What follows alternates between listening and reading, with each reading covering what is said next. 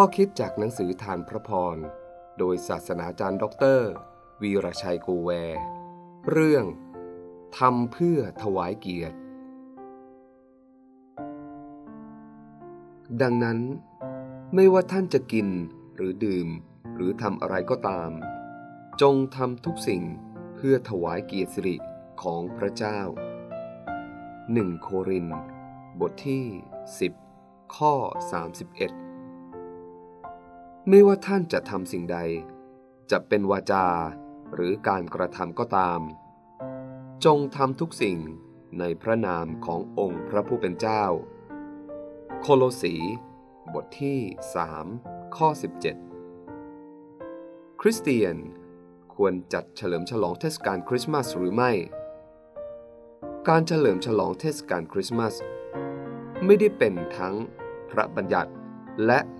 บัญชา ที่ปรากฏอยู่ในพระคริสตธรรมคัมภีร์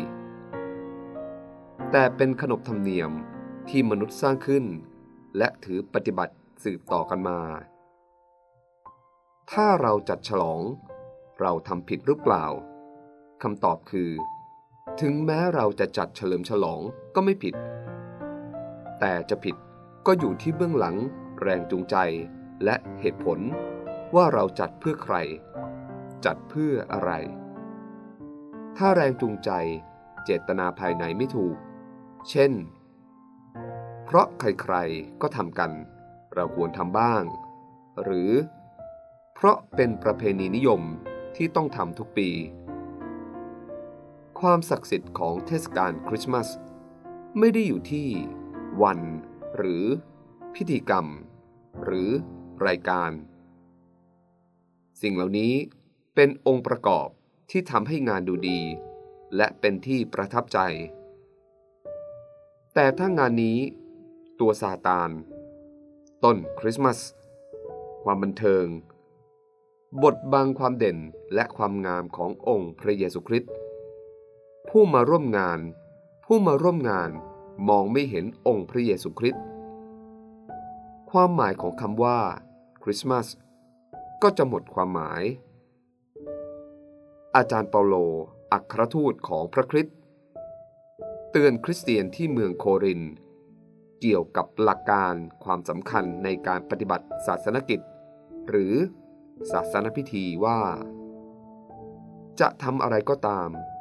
จงทำทุกสิ่งในนามขององค์พระผู้เป็นเจ้า เมื่อเราทำสิ่งใดในนามของผู้หนึ่งผู้ใด เราไม่ได้ทำงานนั้นเพื่อตนเอง เราต้องตระหนักว่างานนี้จัดเพื่อเป็นเกียรติแด่ผู้เป็นเจ้าของงานสำคัญที่สุด อาจารย์เปโลกล่าวว่าทำอะไรก็ตาม จงทำทุกสิ่งเพื่อพระเกียรติสิริของพระเจ้า ในวันที่พระเยซูคริสต์บังเกิด เหล่าทูตสวรรค์พากันฉลองร่วมความยินดีกับมนุษย์ในวันนั้น ด้วยการร้องเพลง ที่มีเนื้อหาเทิดพระเกียรติแด่พระเจ้า และยกย่ององค์พระเยซูคริสต์ว่า ขอพระเกียรติสิริมีแด่พระเจ้าในที่สูงสุด และสันติสุขจงมีแก่มวลมนุษย์บนโลก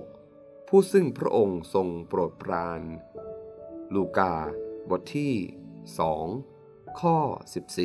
14 ขอให้การฉลองเทศกาลคริสต์มาส ที่มีขึ้นในทุกรูปแบบ เกิดขึ้นจากแรงจูงใจ เพื่อถวายเกียรติสิริแด่พระเจ้า และเป็นการประกาศพระนามของพระเยซูคริสต์พระองค์เป็นใครสำคัญอย่างไร เสด็จเข้ามาในโลกเพื่ออะไร เชื่อในพระองค์มีความหมายอย่างไร ต่อชีวิต